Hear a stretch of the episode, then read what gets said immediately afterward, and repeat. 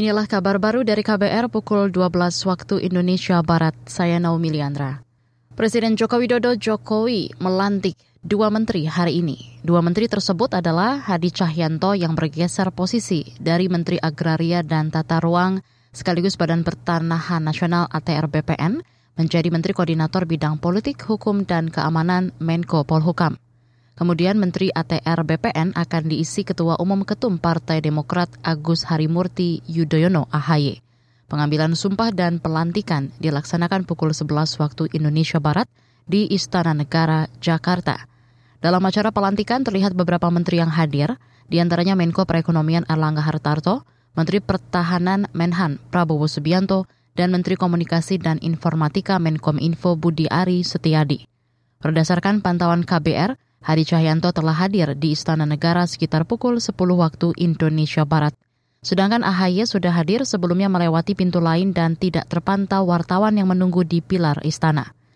Selain melantik dua menteri, Jokowi juga mengambil sumpah jabatan anggota Komisi Kejaksaan Komjak. Saudara pemerintah Provinsi DKI Jakarta mengirimkan belasan juta beras premium ke retail modern ke seluruh wilayah Jabodetabek. Penjabat Gubernur DKI Jakarta, Heru Budi Hartono, mengatakan langkah ini diambil untuk mengatasi kelangkaan beras premium di pasaran. Heru memastikan tak ada pembatasan pembelian pada beras premium yang disalurkan. Maka dari itu, pada, pada pagi hari ini kami, pemerintah Provinsi DKI Jakarta, melakukan pengiriman perdana 15 juta kilogram beras premium ke retail modern area di area Jabodetabek. Bukan saja di Jakarta, tapi Jabodetabek. Penjabat Gubernur DKI Jakarta Heru Budi Hartono menambahkan penyaluran beras ini akan terus dilakukan secara bertahap. Setelah pengiriman kali ini, distribusi beras premium ditargetkan mencapai 300 hingga 500 ribu kilogram per hari. Selain itu, ia juga mengklaim stok beras aman hingga Ramadan. Hasil perolehan suara naik turun, Sirekap KPU menuai sorotan. Selengkapnya bersama Musyafa. Calon anggota Dewan Perwakilan Daerah DPD Jawa Tengah dari Desa Karas, Kecamatan Sedan, Kabupaten Rembang, Balih Muaidi, mengaku kecewa lantaran suaranya mendadak turun setelah server KPU dikabarkan sempat error.